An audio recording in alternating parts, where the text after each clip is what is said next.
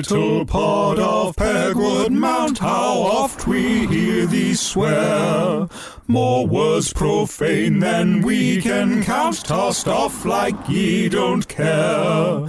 It must be all the alcohol imbibed during the show. You ramble on and get things wrong, too drunk to even know. Still shit. Your Presley merry listeners, let nothing you dismay. Remember Peggy Mount's Yule Pod is great for Christmas Day. And that melt into the two Ronnies theme is better than Viagra. I wouldn't actually say it was a melt. It was more of a car crash. But this nine and a half minute segment they've done for Christmas Night with the Stars, it is shite, isn't it? It's painful. It's painful. Thank you. Good, good. Ladies and gentlemen, Cilla Black. Here we go. Here we go again. Yeah. First question what, What's the woman got on? I'll tell you what she's got on. Half of fucking Blake Seven's set. It looks like a deflated souffle made out of used Christmas crackers.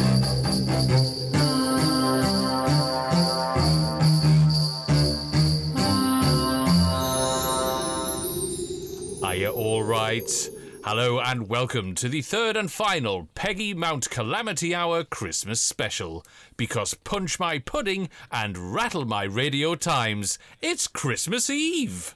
I'm Dr. Velvet. I'm Blackout. And I'm Ozzy Bognops emerging from the understairs cupboard. And we're here to mull over something more than wine from the light up box in the corner of the room. Yes, hello you, and thanks for joining us for our casual cultural critique of Christmas television, where Britain's best loved battle axe is never far from our minds, because here all bells jingle up the mountain.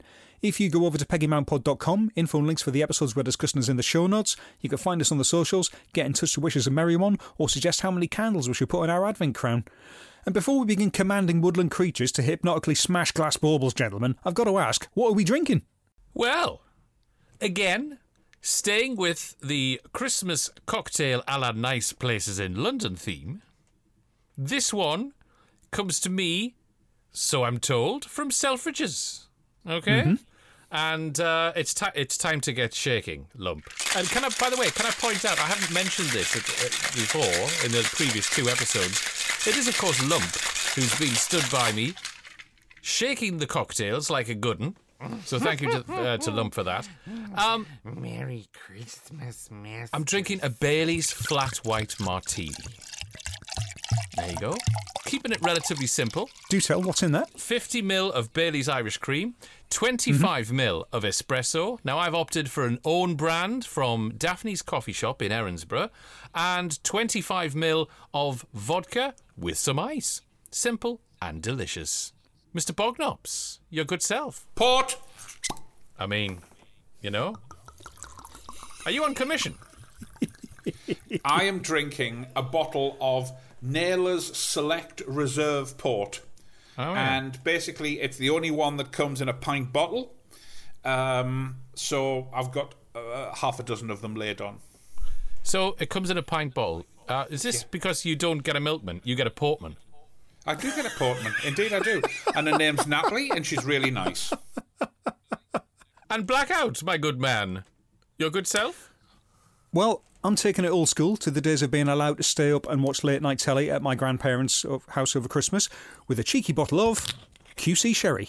Oh, Splendid work. Years since I've had QC. Years. QC, quality counts. Absolutely. Oh, I love it. I love it. Or Oh, very quickly comatose, as my dad used to call it. I love that. I love that. Yeah, and I know why. Okay, well I'm um I'm quite relaxed, which is uh, which is good because now I'm in the mood for the first of tonight's delicacies, gentlemen. So, while we immerse in as much seasonal atmos as we can at this time of year, what says Christmas more than a robotic egg with legs playing the fiddle? Ludwig was a popular series of 25 short cartoons created in 1977, which followed the titular character, a sort of crystalline robot egg, as it went about its daily business in the forest where it lived, interacting with the woodland creatures and playing the music of Beethoven, after whom the character and the series is named. All of these magical shenanigans are seen through the eyes of a birdwatcher, voiced by Jon Glover, who enjoys watching secretly through his binoculars and whose narration is the only voice we hear. For our festive delectation, we watched the 17th episode, Christmas, in which the inhabitants of the forest go about decorating a tree for the first time. Ludwig. Charming, beautiful. Love the score of this, and I had no idea who Beethoven was when I first saw it, although I think it was probably its first repeat. But I love the score, and because I was partial to the odd bit of musical performance in my uh, youthage, and my dad kept saying, Well, you keep practicing, Bonnie lad, and you'll be playing that. Fine. A flute, a horn, a string quartet, none of which I played. Yeah. I played the trombone. It's just warm, this, isn't it? Yeah, absolutely. Interesting you mentioned Jon Glover because he was he had a very diverse career because I mean he started out as a, a, a continuity announcer for the BBC um, and then he went on to um, acting. He did Ludwig, of course, and then he ended up with uh, Spitting Image, if I remember rightly. He's got a lovely voice. Absolutely charm and warm. Proper storytelling voice. Yeah, That is the word, mine, because I never really used to watch this um, when I was a kid. At five minutes, it didn't seem quite long enough to be able to really sort of get into. The lack of dialogue, it wasn't like any other cartoons that I liked. I watch it now, and yeah, it is charming as fuck. Which is probably why it didn't appeal to us when I was like, you know, little. It's it's no Space Sentinels or Battle of the Planets, is it? It's not, uh, but for some reason, it's. I latched onto this as a kid, and for years later, I'd, I'd forgotten. It escaped my memory, and then I thought, "Oh, what was that egg thing?" yeah. And I stumbled upon it. I always saw this of a morning. It was always a morning, and I think it was Sunday mornings when I used to see Ah, interesting. Because for Mm-hmm. me, it was the five minutes after Blue Peter before the news. Right. So it was it was the Perishers Fred Basset slot, Uh-huh. No. Will o' the Wisp slot, and Ludwig was one of those. Sure. now you bring up a, a what could be a major controversy here. This series began airing on Monday, the twentieth of June, nineteen seventy-seven, and yeah, it ran daily at five thirty-five in the afternoon, Monday to Friday. So by the time we get to Tuesday, the twelfth of July, where episode seventeen should air, this one, right? It's not listed on the BBC Genome website. It just goes straight from Playaway at ten past five to the evening news at twenty to six. Now, the episode titles aren't listed on the Genome site. It continues running again from Wednesday onwards. So, do we assume they ran this anyway, or do you think they might have saved it actually for Christmas?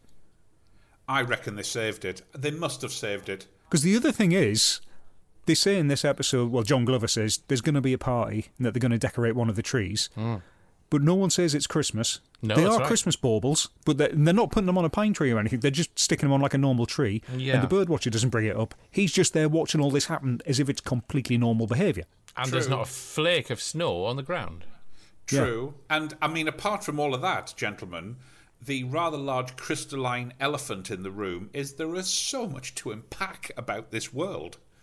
You know, Yeah. an, an egg with legs, a, a robotic egg with legs, and a load of animals that all speak and understand each other.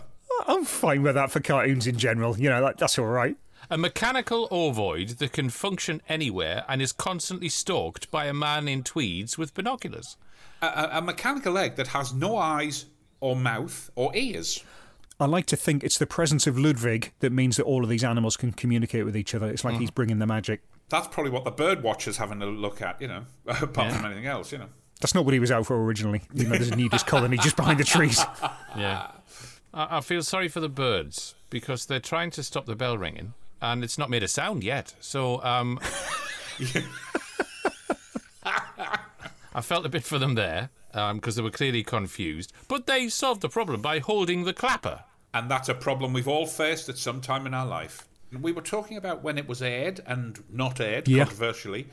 The question I have is what age do we think this was pitched at? Because Fred Basset was sort of older kids with a tiny little pay on to, you know, like a, like a paean to uh, children.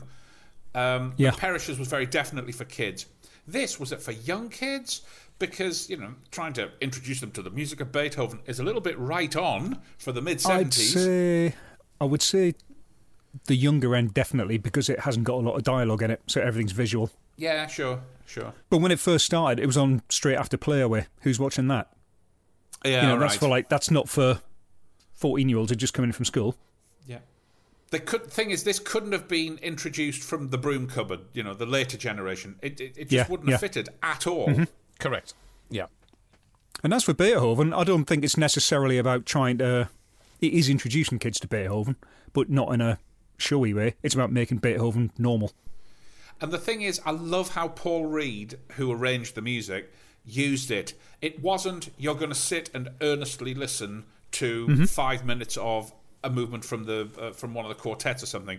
He uses five notes, or he uses three bars, or just something that's even the accompaniment to a tune you never hear. I think that's Right. ingenious in its own right. Yeah, that's absolutely lovely. But it also carries the magic three words out of copyright. Every time. Every time. My only negative point about this is, uh, and it's just it's purely from a narrative perspective. Um, our little twitcher in the bushes there with his binoculars, he's full of you know despondence, such as uh, "You'll never do this, you'll never do that." When the animals are trying to get things sorted out, tell you what, instead of flapping your lips, go and help them. If he didn't stand on them. I mean, let's get a sense of proportion here. Well- That's a grown, huge man in later years. Uh, he'd stand on one of those birds, given how tall they are next to the tree. There is that. I tell you what I did love about this episode, though. Actually, we saw frig all of Ludwig. So It's to very me, true. Um, he's even more. he's even more of a mystery in Oh, this he's episode. enigmatic, all right. Absolutely. Yeah, yeah, yeah, yeah. And as a kid, I always thought this dragged. It really dragged on. Not so now. In fact, the No. bloody thing had only just started and it had finished. Yeah, No. That's right. no, that's fair enough. It's absolutely right. There you go. Ludwig, gentlemen. Blackout. How many pegs would you stick upon a mechanical ovoid should he approach you in the woods and present you with his fiddle? Well, um, Ludwig is short. It's sweet. It's a cosy place to be. I would like it if more actually happened, but that doesn't stop me appreciating the work that's gone into what we get. Seven out of nine. Absolutely fair. Mr. Bognops.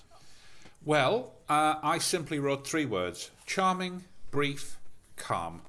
Five out of nine. Because I'm also with uh, Blackout insofar as not enough happened for me. Um, and in this five minutes, it could have been packed a bit better, but somehow its charm was simply that. But for me, five out of nine. Again, fair, fair. How about yourself, Doctor? Seven. And that's purely based on emotion. Ludwig takes me back to dark, rainy Sunday mornings, clearly the repeat showing, with the smell of bacon cooking after a rousing autumnal game of Catch the Greasy Pig, and the prospect of playing with toys for the entire day. The show itself is trapped in a cosy little world all of its own, and I can absolutely relate to that. Yeah, seven.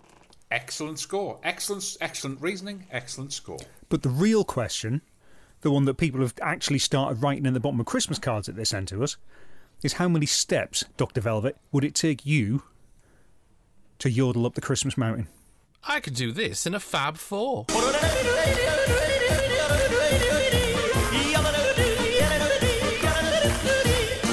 Was co-written by Jane Tan, who appeared in a number of guises in Z Cars, next to Joss Ackland, who was in 1982's Escape to the West, alongside Patricia Brake, who of course starred in Going Straight, which featured an appearance by Lally Bowers, who of course played the incomparable Dolly in You're Only Young Twice with. Hanging on.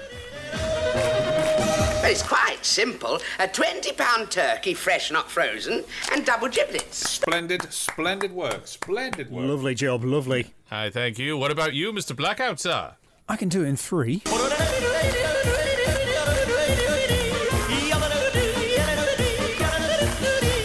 Ludwig is narrated by Jon Glover, who lent his vocal tones to 1989's The Tall Guy with Tim Barlow, who appeared in Too Many Chefs next to Robert Morley, who starred in the 1966 film Hotel Paradiso with Peggy Mounts. Well, she can't. She broke all her animals in the summer when she had a farmyard on the lawn. Splendid work. Oh, Love it. And I'm sort of guessing that Mr. Ozzy Bognops is going to show us right up now. highly unlikely, but I can do it in two.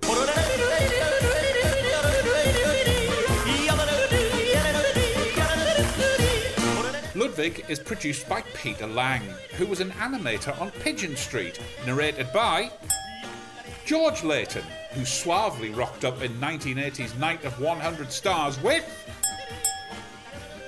Peggy Mount. Not that stuff you have to be so very careful with. Thank you, gentlemen. Thank you very much. Very good indeed. Excellent work. Just like Ludwig, short and sweet. There you go. And that's that for the very brief first half of the podcast. We're back with a universe of twinkling talent. After the Christmas things.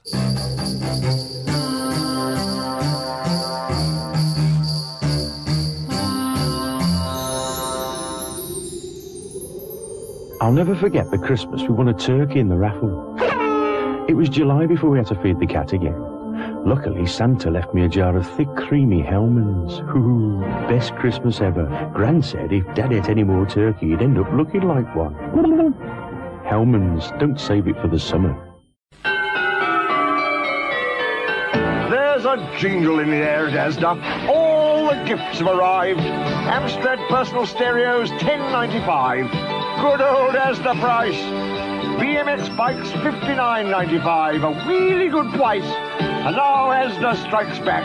Star Wars Millennium Falcons, 19.95. So go on, give him an Asda Christmas and put a jingle in your pocket.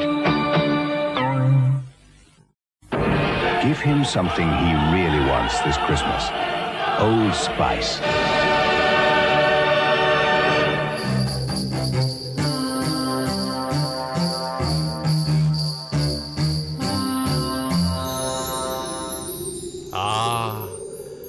Last of the Christmas things for this year. One shall miss the Christmas things. I sure hope I get one of those things for Christmas tomorrow.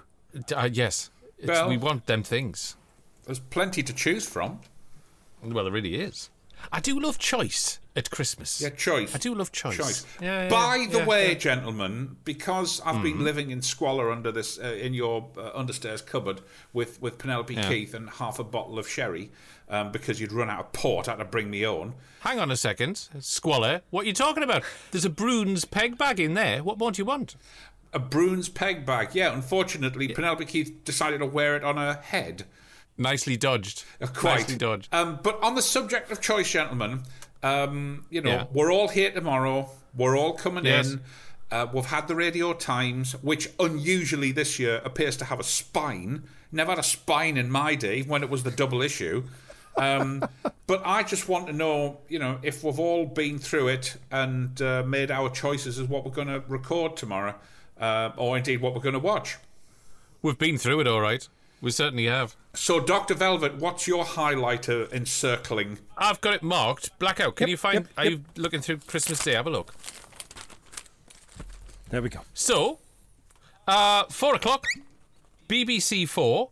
Okay, I, I'll have to be honest. I am on the edge of my seat to watch this. It's a recently rediscovered pilot episode of a reality show that was made in 1998. Uh, that Auntie Beeb decided to air. They're going to air it as part of a Christmas telly that never was season. Okay. Right. Especially on BBC Four, which I think is really interesting.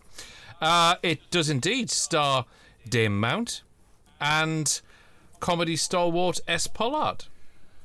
And they're sitting in a skip that is transported via various diverse methods from Skegness to the North Pole, surviving only on a bag of crisps and cans of cider over a period of two days in time to meet Santa. Amazing. So, look out for when Peg and Sue got carried, because I'm going to really enjoy that. when Peg and Sue got carried. Amazing. I am there. Definitely. Goes all the way, no doubt about that. All the way. Bognops, what are you going to watch? Right, well, I've got the Video Plus code for this, but it's quite a long one. It's on BBC Two. It's from seven thirty to nine forty-five p.m. And it says here in small print because you're getting two and a quarter hours and you'll fucking well like it. Um, and this is Shatterproof Jan Leeming Night.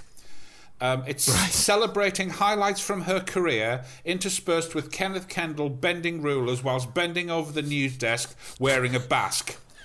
Then one snaps and hilarity ensues for Ken and Jan, which you'll never see because the tape runs out at that very point and they bung on another fucking episode of Coast.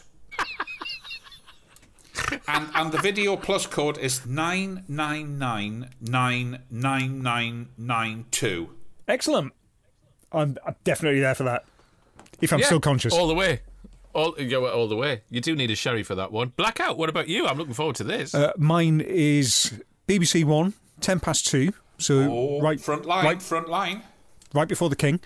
Uh, Noel's Christmas Peasants. It's right. the ex Crossroads star, Noele Gordon, hosts a televised mince pie party to catch up with all the people she successfully sued to the point of bankruptcy this year. Music from Boney M. I am I am there. Do you know what? This is going to be a day of veritable televisual treats. Oh. And Jan Leeming. Well, gentlemen, that's our viewing sorted uh, for tomorrow. But more importantly, is the events of this evening. So, our next outing, I have to say, has been frankly agog. Seldom do we encounter such a cavalcade of celebrity in one sitting. And there's much to discuss. So let us waste not a moment as we spend a Christmas night with the stars.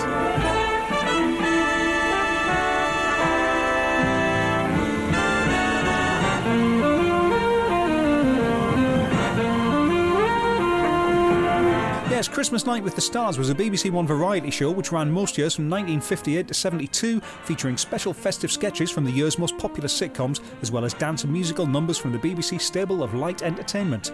We've watched the final edition of its main run from 1972 as the two Ronnies host the evening, throwing in a couple of their own pieces and introducing Lulu, Cilla Black, the Young Generation, as well as pre recorded items from Mike Yarwood, the Liverbirds, the Goodies, and the crew of Dad's Army.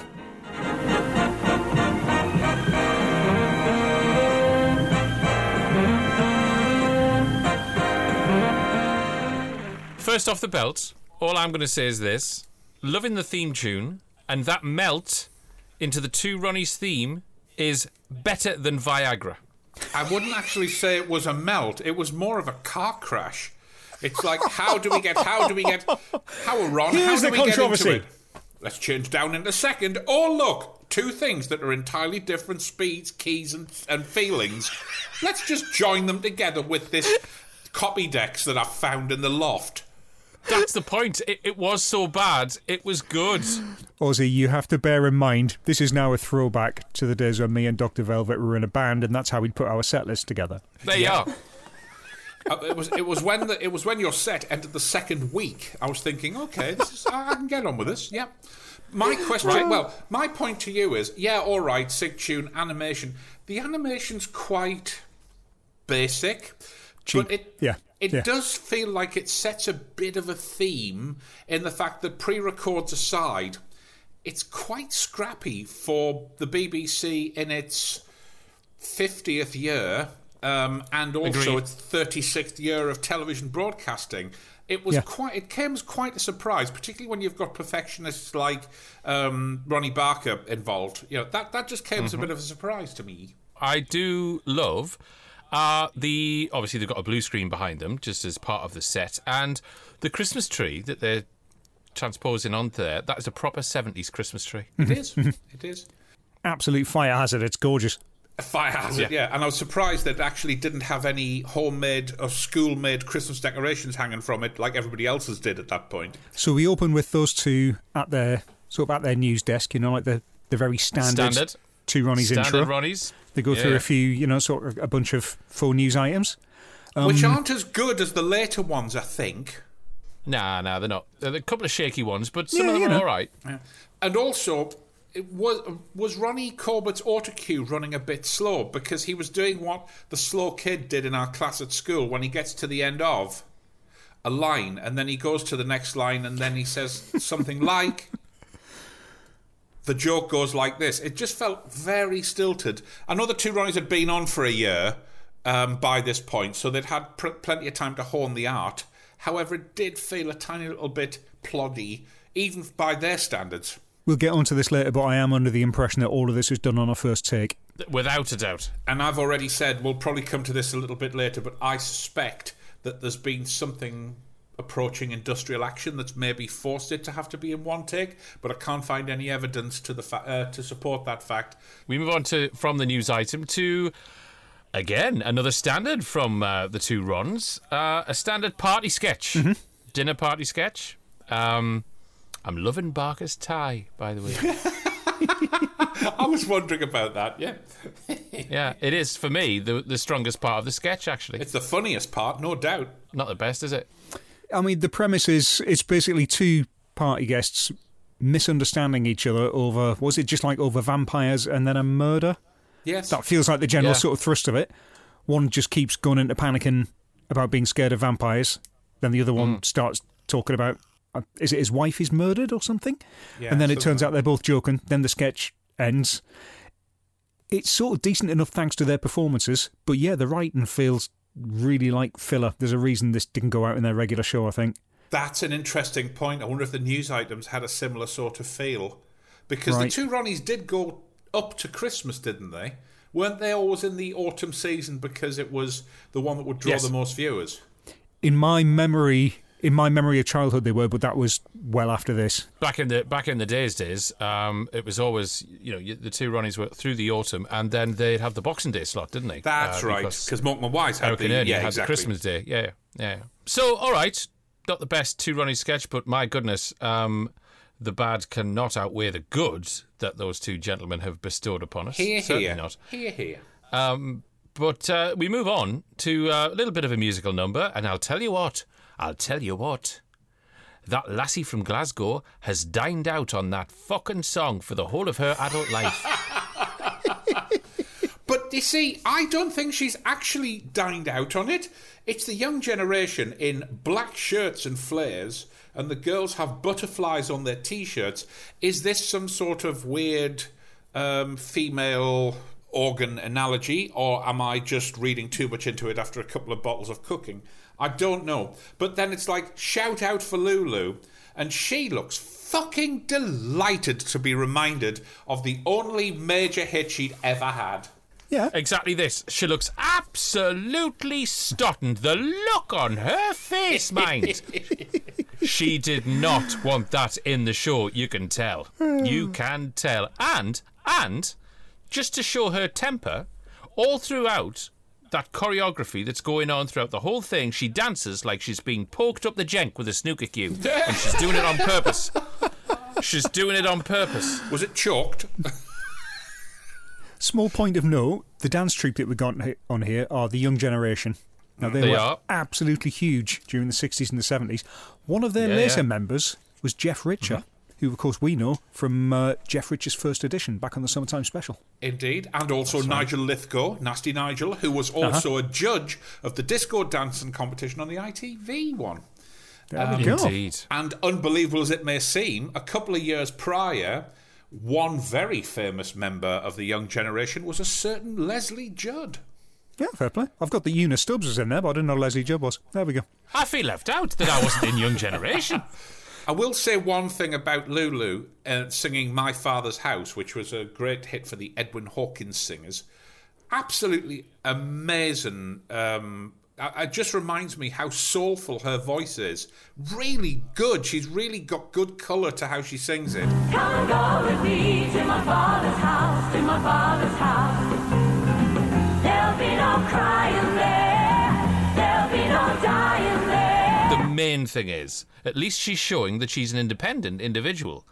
Um, This is true. So this is this whole segment is like proper 1960s shit, isn't it? I know this is 72 Good when this airs, but this is Yeah. like by the time the hippie movement has been thoroughly absorbed into the mainstream and it's now just their entertainment. And it's quite clear that the set is just a shade too small for the dancers, as there's quite a few traffic problems because it probably was take one. But it is the traditional BBC rostra and dance space setup. But it's Yeah. not very festive though. And come to think of it, nothing has been yet. Hold your horses. Holding them. Here we go. The goodies. Here they are. They're up next. And we do get presented with absolute typical fare from these lads at that time. Now, this is a pre recorded VT segment. And obviously, the way it plays out, it has to be pre recorded because there's a lot of their sort of trademark speed up footage. Yeah, That's yeah. fine. Yes. Jim Franklin Um, at his at his pompous best, absolutely amazing visual gags, and they were absolutely up for them. This segment runs for about seven and a half minutes, and I get the impression it took about three days to make. Yeah, and I thoroughly enjoyed every minute of this. I guess if you if you actually had sound in it, I reckon the boy would have quite a pleasing baritone voice by the end of it. As it took that. Yeah. But at this point, the goodies were doing uh, between series. They were doing inserts for Engelbert and the Young Generation. This looks to me Mm-hmm. like it's sort of part of that, and they just happened to have made Yeah. a Christmas one and shoved it in here. Very possibly, but I, I thoroughly enjoyed this. Me this is them. They're in their prime here. Um, they they're going for it. Absolutely. I mean, the, the Yeah. quality of the music and so much of it, and Bill Oddie has actually said this in the past. Uh, you know, I wrote some bloody good songs, and they were all stuffed right to the back of the soundtrack. But uh, he also wrote Right. some silly music, which used to make me really laugh. The thing that makes me laugh and actually made me cry with laughing watching this was Tim Brooke Taylor being squashed by a giant bell. I know it's in the credits of the Goodies series, but it mm-hmm. just made me laugh out loud in a way I don't think I've laughed for a while. This is what the goodies do best. It's inventive, it's taking an absurd premise and they're visualizing this absurdity and they're doing it very well. They don't take themselves seriously. It's just silly Christmas stupidity. This was well done and well placed. I welcomed this with open arms. and also it's it's it's a something for the kids. If you think about it, up until now, it's been quite adult-led entertainment, and I don't mean rude or Yeah, yeah. or anything or controversial. No, it's no. just it was adult jokes. So something for the Yeah. kids at this point has to have scored heavily for family audiences. So, yeah, I think it's about time I stepped in and soured the mood. Go on. I do. I seriously admire the amount of time and work that's gone into the goodies segment here. It's got plenty of uh-huh. sight gags. It's got a very nice circular structure to it. You know, the whole thing sort of comes round and, you know, it brings you back to where it was. Uh, yep, love it, love it. It's just a shame because I didn't think it was that great. I don't think the goodies really work in the context of a variety show full of things which aren't the goodies. I could have Right. handled half an hour of this, Okay. but I sort of. Ah, there was a thing on TV a few years back. It was either like a reunion or like a goodies night, or I don't know. I'm sort of sat down and I'm thinking, it feels as to me, obviously only to me, as the years go on, like my memory of the goodies is better than the actuality of the goodies. as anybody will have bought the box set and thought, I was just gonna say this." I'm going to sit and watch all of this and think how hilarious it was. Yep. And after the first disc, I had to turn it off. I thought I can't, I can't equate this to what the, the animal thrill it used to give me as a kid watching this stuff. Absolutely. Absolutely that. I'll tell you where the goodies fall down, and this is not a critique of the goodies, we know that, let- let's not get carried away, but I think their studio bound dialogues uh, in their programs is where it falls down a little bit. Right. but when you've got this, this pure visual humour, they, they're cracking. They do it so, so, so well. And they were really Don't get me pushing wrong. the boundaries too. I do like that it's Yeah. in there because it more than makes up for what comes next. Yeah, so the Liver Birds. Well, I have to admit, uh, this is not a sitcom that I've ever. Well, sorry, this is not a sitcom. No, I I've never been a fan of this, and I've never had an urge to go and revisit this. I am a fan of many, many sitcoms from this era. This has never beckoned me. Yeah, it was slightly before my time. I think when I was little, so I've Same. again as same. a result, I've never really seen that much. Um, but this nine and a half minute segment they've done for Christmas Night with the Stars, it is shite, isn't it? It's painful. It's painful. Thank you. Good, good. I mean, I watched. I remember watching the later series, which had different people in it altogether, and Nerys Hughes, um, and it, then it had gone all completely full Carla Lane, you know, uh, rights for Yeah. women and all the rest of it.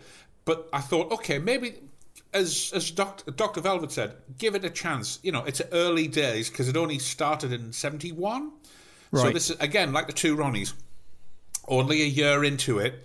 Let's give Well, it a go bear and in see mind, how it's it on is. here because the Liver Birds is successful. That's why it's got this slot. They knew they were writing for the Christmas special. This isn't something they got phoned about in the last week of November. I never knew a single person who said they liked the Liver Birds. It was just on. You know, it was Ah, like okay. a Parkinson Cowan gas fire in a in a council house. It was just always on. We're going to get letters now. The only highlight to this was Mollie Sugden. Hmm. And not because of what she was saying. I was just pleased to see her. Yeah, exactly this. Um, and I will say, Nerys Hughes doesn't get a single funny line in this. Not one. Well, Nerys Hughes is slightly annoying, but Polly James is just flat out infuriating. Mm-hmm. Agreed. But yeah, I think ultimately I've got to put this down to Carla Lane. Um, I do remember enjoying the first series of Bread before it became like a mawkish soap opera with a laugh track running over the top for no reason. Absolutely that. Well, Yes, that's what most of her things came became. Right. Butterflies, you know, all the stuff, all that stuff. And then yeah, both of the the main characters, they'll just take turns in doing that thing where they start speaking lines, which run for an unnaturally long time while just staring into the middle distance. Mm. They're not talking to Yeah. each other. They're not talking to the audience. They're not talking to the camera. It's this like horrible aspirational amdram theatre bollocks, Yeah. which implies Yes. it just implies that this as a sitcom has ideas above its station. I think. And that's why it's not called Harold Pinter Night with the Stars. yeah, well, exactly that. Exactly that. Good lord. It, I'm just pleased that we are then rescued by, well, the male legs and core in tank tops. Um, yes, we're back to some dancing. I need one of those rainbow tank tops with the black piping. They Yeah. are fucking beautiful. They are. I want one of the black amazing. ones with the butterfly on it. I know what we're getting tomorrow. Right? It is kind of them to show us footage of the rehearsal, isn't it? well, I know what you mean. Yes. yes. Many a BBC Christmas tape was infested with um, rehearsal footage of the young generation. I cannot for the moment think why. So we get a little. Um, we we clip back to uh, the two runs after this little dance number to help us uh, digest what we've just consumed. Um, yeah, back to what Blackout was saying. It is all about the one takes, isn't it? Because Ronnie B, Ronnie B's been on the sherry before he's coming I here. He he really has. has. And there were lots of marvellous presents around this year. I gave my wife a pair of ankle warmers, knickers without elastic. Yes, I, I gave my wife, wife a, a joke like that. Yeah. I'd say that again. I gave my wife a joke like that. A pair of run-resistant tights. Yeah, the legs are tied together. it worked. It worked. I do not know what's going on here. He starts fluffing his line in this link about Christmas presents. Mm-hmm. Mm-hmm. This went out on Christmas night. This isn't a live gig. No. Gee, like, was was money so tight that the director didn't want to reshoot it? Um, I I do get the impression that he was generally a loose performer, but that they edited that out for like the main Saturday night show. You know, he, Mhm. if anything, he would stop and go, "Now let's take that again." Um, Yeah, yeah, yeah. But this is, mm, yeah, he's just sort of shambling all over the place, as if he knows it's not going to go out, and then they went, "No, we're using that." We need the minutes. I'm pretty certain of that. And I just love the fact that when he's caught out with a fluff, there was a really over loud laugh for the toilet seat wreath for, you know, someone you don't like. That all of a sudden put the match into the kindling that warmed up the audience finally. But i did i did have to say i still wondered if there was something to do with industrial action because around this time everything was moving to color Right. and you know not quite everything had got there even by 72 and there were lots of industrial action and, and sort of lightning strikes because um, the videotape engineers had to learn the new discipline of editing to time code and all the rest of that. So there was, you know, there's every possibility that this was done, and this was absolutely everything they shot that was usable stuck together. That would make sense. If, It would make it- absolute yeah. sense. It's not awful, and Especially- it gives me absolutely no pleasure to be picking apart Ronnie Barker's performance. But there we have it.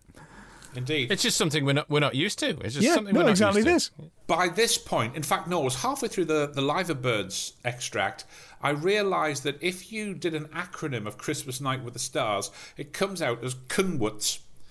Um, and it became that in the entire rest of my 45 pages of notes. But this was the last Kunwuts. Uh, and thereafter, it was just full component Christmas shows. Do you think they knew they were making the last one? Possibly. Possibly Right. they knew that, you know, well, nobody really watches it because everybody's getting faced on sherry or port. Right. So maybe this was the writing on the wall and they knew it, so they just got ahead and did it. And, you know, it, it just became maybe it's just people had the, the family arguments and then, you know, buggered off out. So nobody was watching it. And speaking of nobody that was watching it, ladies and gentlemen, Mike Yarwood. I mean, it, it is it is documented that I've stood this man's corner. I have stood this man's corner in the past. You I have. loved and him as converted me. Uh, yeah, I loved him as a kid. Is that corner empty But now? I've, I've I've gone home. This is Mike Yarwood and Adrienne Posta. So they they both kind of take the blame for this, but it is you know it's seventy percent Mike Yarwood. He comes on doing like standard sort of shtick. Uh, is Larry Grayson and as Frankie Howerd are very decent here. Yes. The Frankie Howerd is what you'd expect. That's fine. Frankie Howerd is always cracking. He always Yeah. Yeah, yeah, yeah, yeah. yeah. Then he's on to his stock in trade political impressions of the day to perform satire, which is so pleased with itself that it feels like it's been written by a sixth former and signed off by everyone he's doing the voices of. It does feel like writing by committee. Again, I've got in my notes that he does so much sort of blue screen, split screen stuff. This clearly wasn't quick to film, No. but unlike the goodies section, it still feels like he's making it up as he goes along. Yes, it mm-hmm. does. Yeah. Yes, it does. And there's nary a giggle from the audience here, mind. No, of course there's not. I mean, he hasn't got any jokes in it. he's literally just doing a voice. but use a track. Use a track for the love of God, Yeah, because yeah. there were awkward. There were literally awkward silences in mm-hmm. this. Mm-hmm. Yep.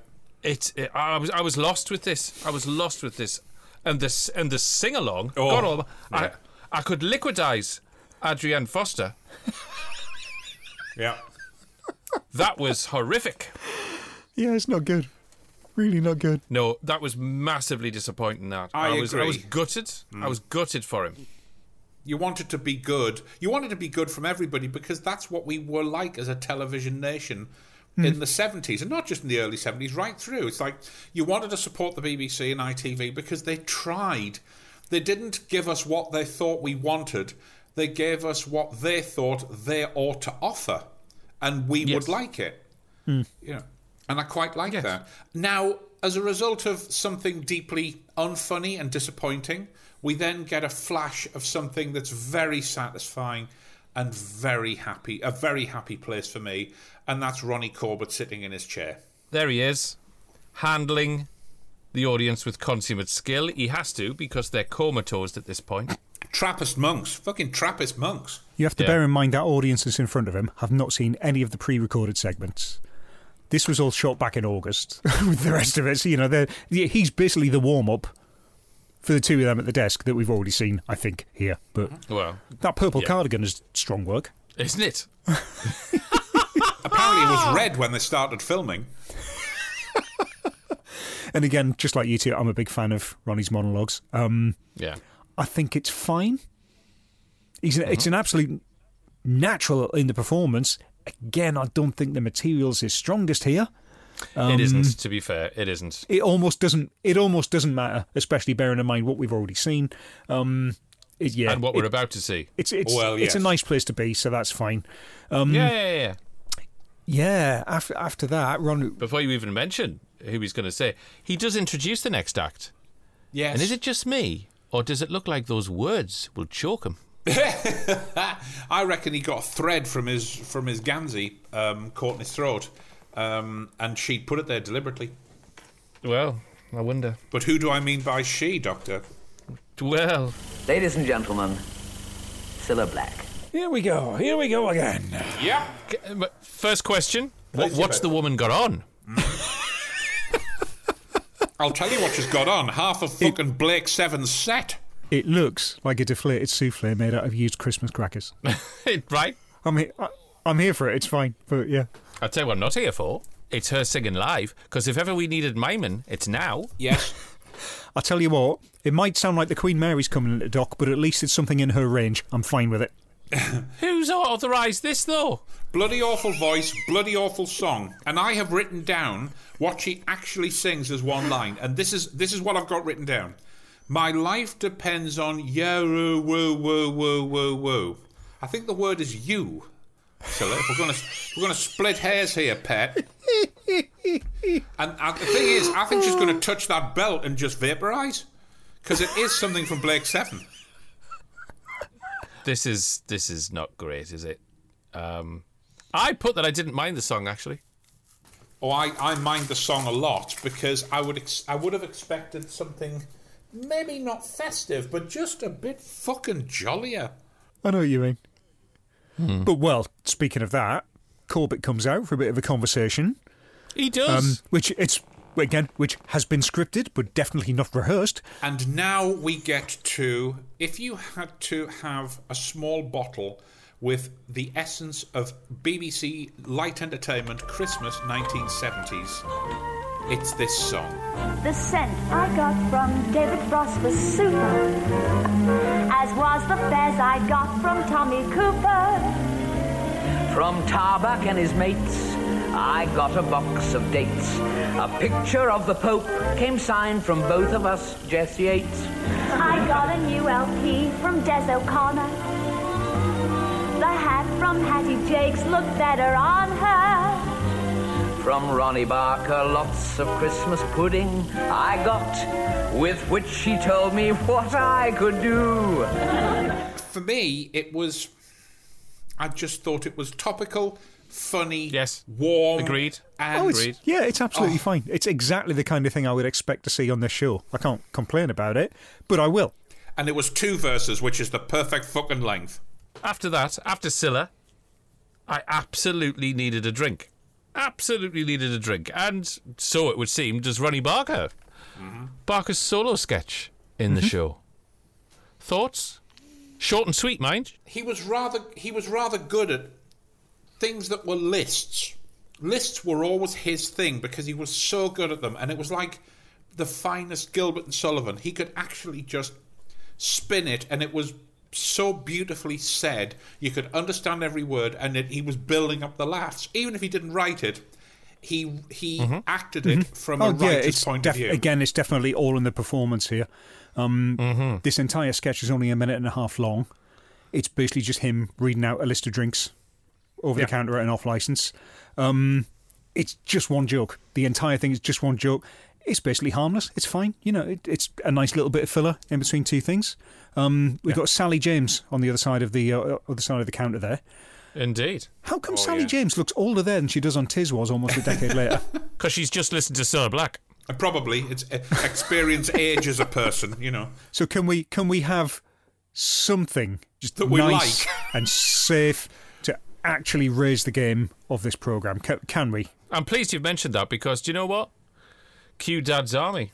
The sketch that saved the show. Beautiful. The only sketch that they ever show from this show, whilst not crediting it actually having come from this show. The, the writing is the same standard as the episodes. This hasn't just been thrown together. Correct. Acting is the same acted- level. Yeah. Ah, acted this very is- well with your disciplined performers. This, yeah, this has saved the show. So this is broadcast to the Empire. This is a 12 minute short. At which point the uh, your main characters from Dad's Army have basically got to record an address on the radio that's going to be played on Christmas Day before the King's speech. That's it. That's your setup. It's just them lot standing around a microphone with a sound engineer who acts really badly, but that's fine. I might add at this point that this is a Perry Croft staple because not Yeah. only did it feature in Dad's Army, it featured in it in Half Hot Mum, and it also featured in um, Are You Being Served, and if I remember rightly, Hi-de-Hi. I've been served several times. Yeah. I can see the sketch format definitely working with End Half Hot Mum and to a certain degree with Hi-de-Hi. Because again, it's all about that putting on that performance. Um, That's right. and again, they do it's very straightforwardly done where Yeah. they all get their chance to stand forward, say a couple of lines, stand back from the mic again. You know, it's very literal stagecraft. but it's just so well done. It's Oh yeah, absolutely gorgeous. And the thing I love above it all else is Clive Dunn saying "Tick I tie bo." Tickety boo, tickety boo. It's just it's it, these little sparks. It's like electricity. You watch, you know they all know each other well. They they've done this for years, and it's like the most smooth, well protected format. Yes, yes. They can just do it, and they can do it easily and make people laugh without even thinking about it. And as you say, probably the sketch that saved the show. Now, this hasn't got Private Godfrey in it, and it hasn't got the Reverend or the Verger in it either, but all of the other main characters are present and correct. It's equivalent to being led around a car showroom, and you've Yes. had a look at all this this new flashy stuff, and then you get to the back of the showroom, and here's this beautiful old Rolls Royce. Yeah. That Yeah, that's fair. purrs. It, it's a machine that purrs. John Le Mesurier Yeah, in this is fucking heavenly. Indeed. I'll quote I'll quote from him from this from this sketch. Oh, do you really think so? Um, And I've yeah, got to say, when absolutely. they finally bring Dad's army into the Marvel Cinematic Universe, as I believe they're going Mhm. to, they need to deep. To they need to deep fake him in. They can't like recast. They've got to just deep fake him. So they did. They did four of these specials for Christmas Night with the Stars in 68, Mhm. 69, 70, and 72. Do you think they're canon in the overall continuity? I hope yes, so. I'd like to think so. I'd like to think so. There's nothing like in there that so. sort of suggests they wouldn't be. And in fact, if memory serves from my minimal research, they are the only consistent inserts that exist from any part of the other three shows you mentioned 68, Right. 69, 70. So, following Dad's Army, gentlemen, we ended up with um, Kunwat's continued with uh, a lovely little sketch featuring Ronnie Corbett as a sinister milkman. Um, yeah, Yeah, who wrote this? This is darker than most of their material, isn't it? I- isn't it? I didn't like this. There's an air of threat which runs through it, Yeah, there is. even even before we get like it's basically a bit of an explainer. It's a milkman turning up. I'm assuming it's meant to be very early in the morning. Or in the middle of the uh, night, yeah. It's Corbett. He wakes up Barker. He comes downstairs in his dressing gown, and he's basically there angling for a tip. Very sort of friendly, but again in a very sort of threatening way. Yeah. And then a couple of his sort of heavies standing behind him start trashing the place. It turns into, you know, sort of like a protection racket pastiche. A bit heavy handed in that. Um, it's well enough done, but it doesn't really feel like the two Ronnies to me. I think it's because you never ever associate Ronnie Corbett playing a nasty role. Well, there's violence in it. Yeah. I don't like that. I don't like it. It's not two Ronnies. This this know. spoils it for me. I've seen him play like a couple of sort of gangster types in like their yeah, main but comedy sort of gangster. show. There's something more sort of insistent Yeah. and quite quite Yeah. unnerving about It's, this. it's, I think, especially for something as light as a Christmas show as well. It's like, where did this come exactly. from? yeah. Yeah, exactly. Uh, the really badly chosen. And speaking of badly chosen, whoever did the set design wants fucking slapping because why on earth why on earth would there be a light switch on a door frame except it was on a BBC regulation flat? Only you. Only me. Only you. Yep. But perfect. Unlike Yeah. what follows it. Oh. Yeah. If only there was a switch for this. Ladies and gentlemen, the choir of St. Richard's with St. Andrew's School singing Away in a Manger.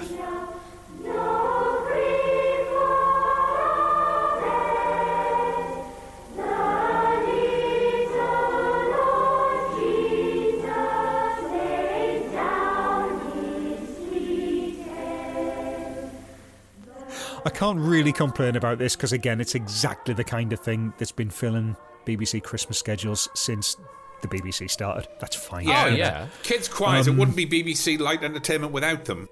I tell you what, I tell you what I did like. The fact that we've got a hundred or so kids on the stage, and we've also got a handful of very stern looking teachers chaperoning them who are resolutely not fucking singing. It is amazing to watch them wanting to be on telly, but resolutely not doing a fucking thing. and then, then, Cilla comes out.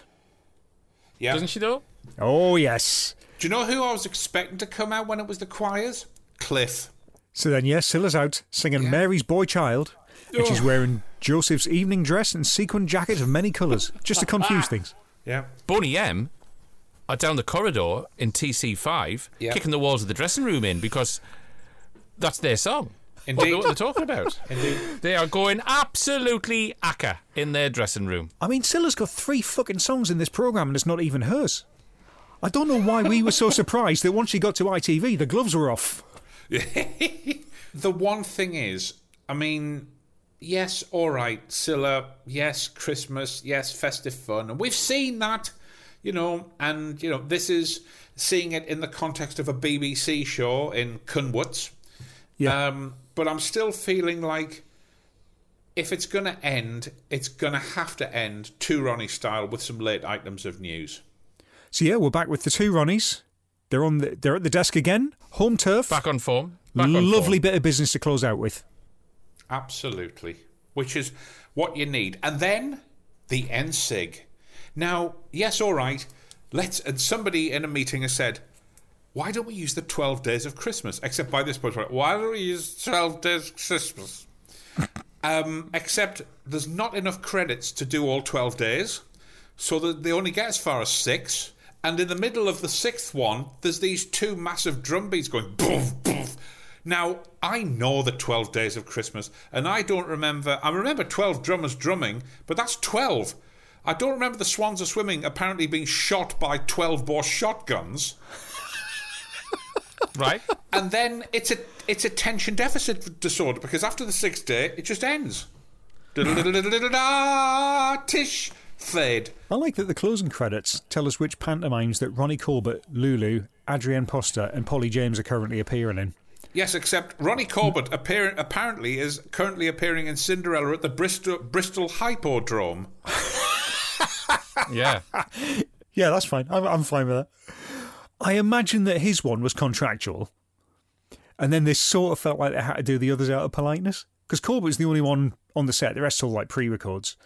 Yeah. Um, it's either that or the BBC used that publicity as a way of wangling the fees down a bit. Possibly. Yeah, there's definitely been talks with agents there. Yeah. Morecambe and Wise did the best one in 76, and I think it was a Barry Cryer line. It wasn't Eddie Braben. And on the credits for the romp at the end, it says, Due to the increasingly high costs of postage, Ernie Wise would like to wish all his friends and his wife Merry Christmas. That's right. That's right. Glorious. So, without giving too much personal information away, Mm. this edition of Christmas Night with the Stars was the last one to be aired after Ozzy Bognops was born. Correct. And it had shut up shop, pulled down the shutters, and superglued the padlocks by the time that Dr. Velvet and myself entered stage left. Indeed. Do you think the BBC knew, even then, that they could not keep getting away with this while the Peggy Mount Calamity Hour was on the planet? You're not wrong. So, as we reach the end of such a such a trail, my God, Christmas night with the stars. It has been. It's felt like a fortnight. it's true. How many pegs are we going to clip on the news desk that the two Ronnies are sat at, Mister Blackout? Well, Christmas Night with the Stars does feel more like hard work than it should be. Uh, for the most part, it's basically fine. There are a smattering of great sections, and more than a couple where you're safe to nip out to the toilet or put the kettle on. So it's probably the perfect entertainment for an evening where you're too stuffed and tipsy to be watching properly anyway. 7 out of 9. I'm in full agreement. Seven as well. I love the idea of this. But it's like every selection box on Christmas Day. Some items in there you neither asked for nor would want, even to save your life. By same token, the idea is tremendous. We couldn't have it today because there just isn't that standard of entertainer anymore. But nonetheless, swallow it down with a good dose of alcohol, and this is a cracking night in. Mr. Bognops. Well, ironically, I am in full agreement with both of you, rather than being Christmas's Mr. Nasty. Um, it would have been nine. It could have been more, given how much I simply am fully, unconditionally in love with BBC 1970s light entertainment. But this just wasn't quite good and consistent enough for me. Um, but things you wanted, things you didn't. As you rightly say, Doctor, people didn't really devote total attention to watch it. Maybe in Surrey, um, but probably not in you know any further north of Birmingham. Um, however, if we're going to get into that sort of argument, I need at least three more bottles of Taylor's Port. Um, however, for me, um, yeah, it about hit the mark, but I could see why it was time to move on to just Christmas specials of main component shows. Seven out of nine. But the question on every celebrity's lips who have performed in this very show is Mr. Blackout. How many steps will it take you to walk to an audition for Young Generation? As it's Christmas tomorrow, I'll do it in one. Thou kiddeth. Heavens to Murgatroyd.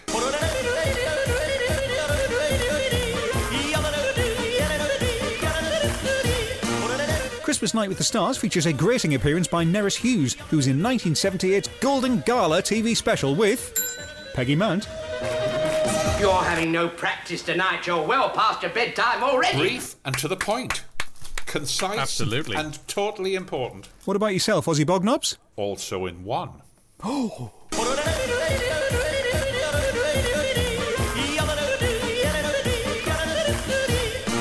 Christmas Night with the Stars featured some top notch yelling by Lulu, who appeared on a 1986 episode of Wogan, which also featured Peggy Mount. Now say thank you very much to Dolly and let's go to bed. Oh, strong work. Nice. Had to get the Wogan link. Had to get the Wogan link. Which leaves only our veritable Dr. Velvet. How many steps will it take you? Well, the one and only Dr. Velvet, which is quite coincidental because I also can do it in one.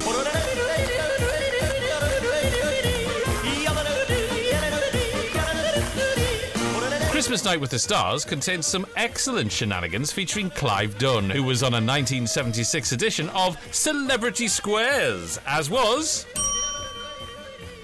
Peggy Mount. Was that you, yo ho hoing? Do you know that's what makes Christmas Christmas? And with that, so moments before I sink tits deep into a bath of melted after eights, here's Blackout with your socials.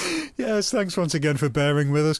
If you'd like to get in touch, you can email peggymountpod at gmail.com or we are at peggymountpod on Twitter. You can also find us by searching the Peggy Mount Calamity Hour on the Facebook. Don't forget to go to peggymountpod.com and check out the show notes for this and all of our other episodes, including those two exclusive ones we did, which aren't on the main feed. They're there, look them up. It's as simple as that. It really is. Thanks once again to Ozzy Bognops for Great your pleasure. Christmas contributions, my Thank good man. you. Our Thank you very much. studio is a poorer place without your wit. So there we are. Before we leave you this Christmas Eve, a thank you to you, dear listener, for listening to this and possibly other episodes. From all of us at the Peggy Mount Calamity Hour, have an immaculate Christmas.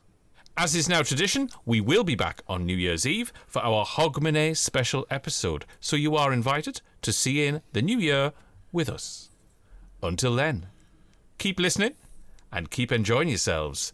And most importantly, keep mounting. He's been on the sherry.